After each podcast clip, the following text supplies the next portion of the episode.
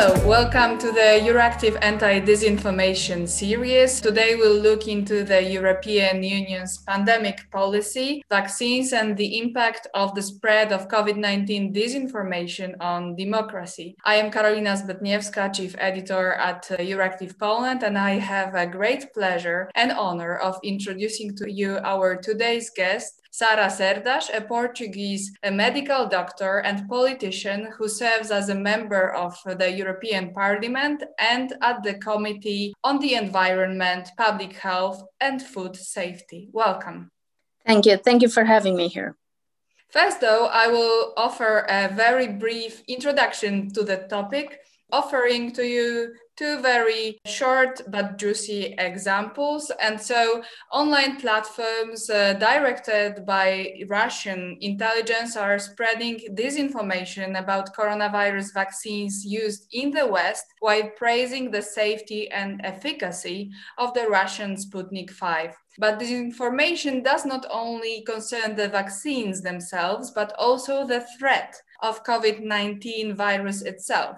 Often it's also coming from the authorities who either deny its gravity or, like Belarusian President Alexander Lukashenko, encourage citizens to drink vodka and visit the sauna twice a week to stay healthy. Sara, are such top down disinformation campaigns often totally irresponsible but geo-economically strategic, a sign of our times?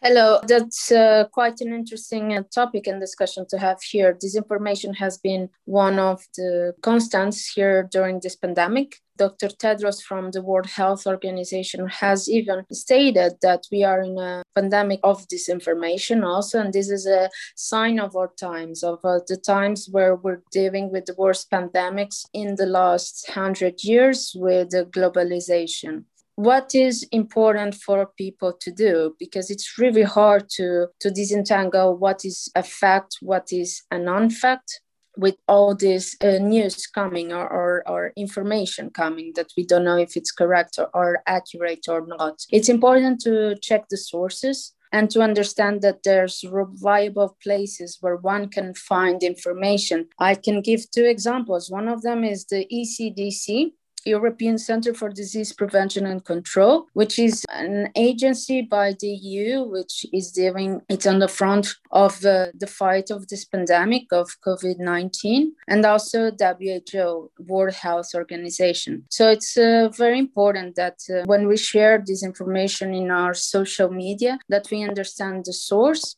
and that we do not share things that that is not reliable or that we do not know where the source comes from. So I think everyone has to play a role in the fight against disinformation because it's it's really important. I mean, you stated the example about drinking vodka and so on. You had Trump last year stating, "Oh, maybe we can inject ourselves with antibacterial substances." and yes. Yeah, and uh, all of these things just generate a lot of noise and generate a lot of a sentiment that citizens are, are, already very tired of this pandemic and the fact that we don't know where to reach true information or fact-based information can lead to, to more stress Thank you. How could countries reach countryside and rural areas, not only with vaccines, but also with proper, reliable knowledge about them?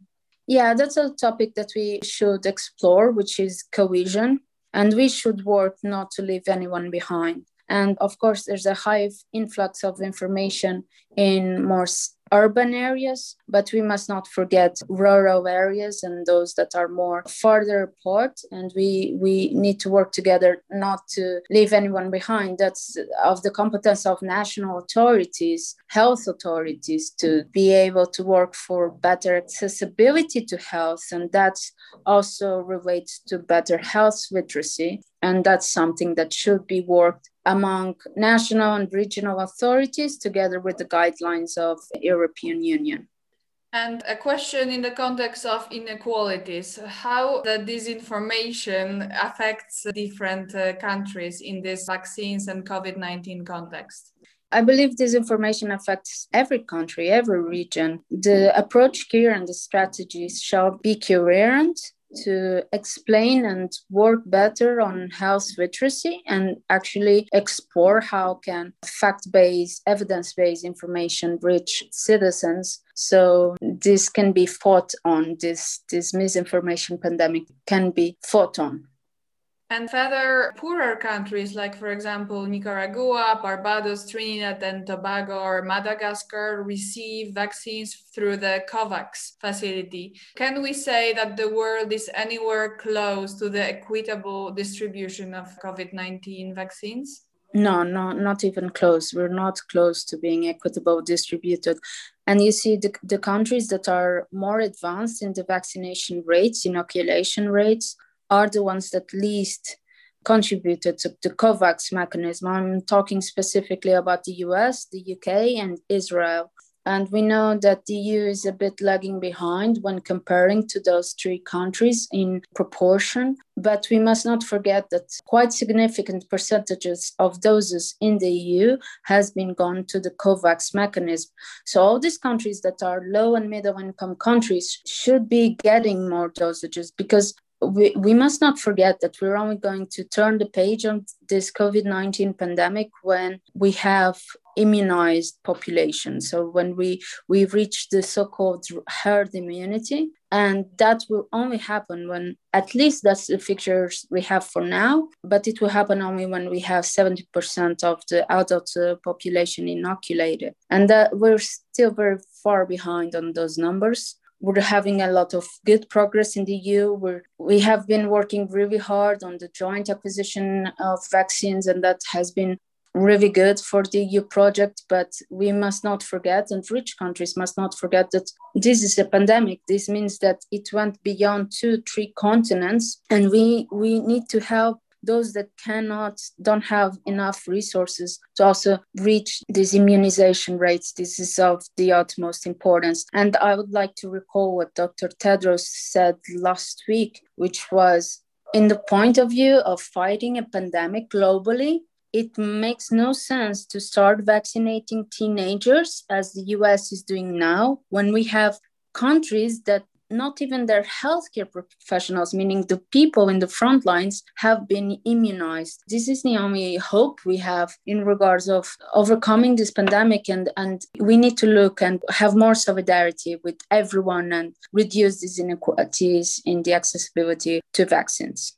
Thank you. And how can we reduce vaccine anxiety that we encounter at the moment and make societies, people less vulnerable to disinformation and uh, conspiracy theories? Yes, that relates very, very well with the disinformation pandemic that I was speaking about before. And what we need to to assure to do is to give the stage to our scientists I mean, I'm a politician t- speaking to you, and I, I'm also a medical doctor, but we should put science on the highlight. They should be on the focus to be able to portray the technical expertise they have in regards to reduce uh, this anxiety and this vaccine hesitancy that has been going on. I would like to remind that vaccines are go through a really strict safety procedures when they are developed in anything that we do in life, there's always risks. What we must do is, if the risks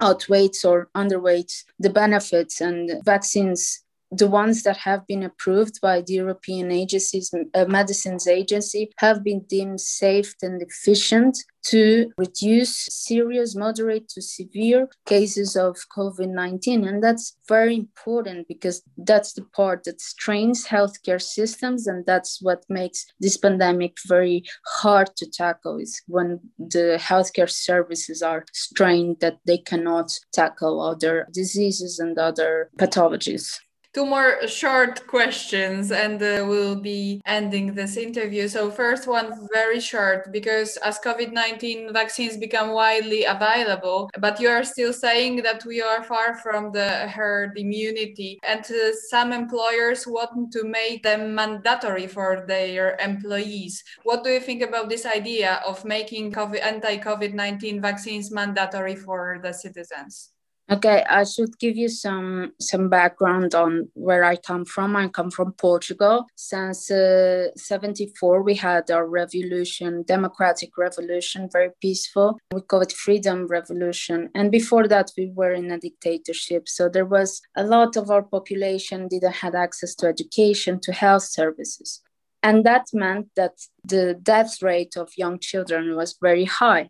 Then, after democracy came, and we had the national healthcare system where people had access to healthcare services and also education, and that reduced greatly our death rates in our children because they had access to vaccines. So, in Portugal, vaccines are not mandatory, but we have one of the highest vaccination rates because people still remember what it's like to, to die from rubella, to die from diphtheria, and to die of whooping cough. And all these diseases are not there anymore because we, we managed to vaccinate and protect our children and our citizens. So we don't have that problem here. We don't have that much vaccine hesitancy because citizens here in Portugal remember what it's like of dying of a preventable disease, a vaccine preventable disease. I am against of making vaccines mandatory because I believe anyone should have this sort of freedom on what comes to their body or not. But this freedom shall come with right to information so that you can decide with the best available evidence, with the best available facts. Me, myself, I'm a politician, but before that, I'm a medical doctor and always will be. And I highly recommend any vaccine that has been deemed safe and secure but by the European Medicines Agency. And I don't have my my vaccine yet. People want to ask me which one are you taking, and I, I just replied the one that's available, the one that they want to give it to me because that's the beauty of the EU. We know our safety standards are very high, so so we we work to have that, and and we know I know it's safe, and that's the message I want to take it out. So, as you're saying, in Portugal, it's a matter of a historical experience and uh, cultural, yes, yes, and in, in a way of education, but also of trust and yes. in a way of leadership. And here comes my last question about the last uh, WHO report, which in the first place criticized all the countries of the world of how they tackled the pandemic, meaning at the very last moment. But also it uh, says that it exacerbated global inequalities. To quote it, uh, global political leadership was absent. What do you think such leadership could look like, including that of the European Union? And it will be my last question. That's an interesting piece because uh, WHO was a bit shaken during the pandemic because they are the ones that state, okay, this is a public health of international concern. But then member states are members. The WHO as an institution doesn't have a power to implement measures, only have to and only has the power to give directives and to recommendations. That's a bit what happens in the ECDC. In the EU, we know that provision of healthcare is a competence of member states, but we have something that was quite explored in this pandemic and very well explored, in my opinion, which was that public health protection is a shared competence between the Union and member states. And that's when we kick out the, the European Union Health Union package with strengthening and improving how we respond to emergencies, the EU for Health program. What you're saying is true. We needed more leadership. I think nobody was ready, but they were advised. I mean, there was a warning in 2018. There's a blue print from WHO stating 10 diseases to, to follow with the pandemic potential, and there it was disease X. So it was not because of lack of warning, there was a lack of global health leadership because health it's mainly seen as a competence of member states as it is in the EU treaties and also health is looked as only as the healthcare sector and not more broad and not that education level of a population affects the health level of a population. Not that better air quality affects decreases the disease burden from pulmonary diseases later on in life. And this is all determinants of health the factors that influence the health status of a population. And this now it's being explored now, and we have the momentum of putting health in the center of our decisions, at the center of the economy also if we don't take care of our healthcare systems, how the society crumbles apart because it's one of the essential services of society. And right now, I believe WHO should work together with its member states to have a, some kind of reform on its attributions and also help the low and middle income countries to reduce the inequalities for the high income countries because I, I, believe this has been quite exacerbated during this pandemic. A lot of reflections are coming our way and need to be done.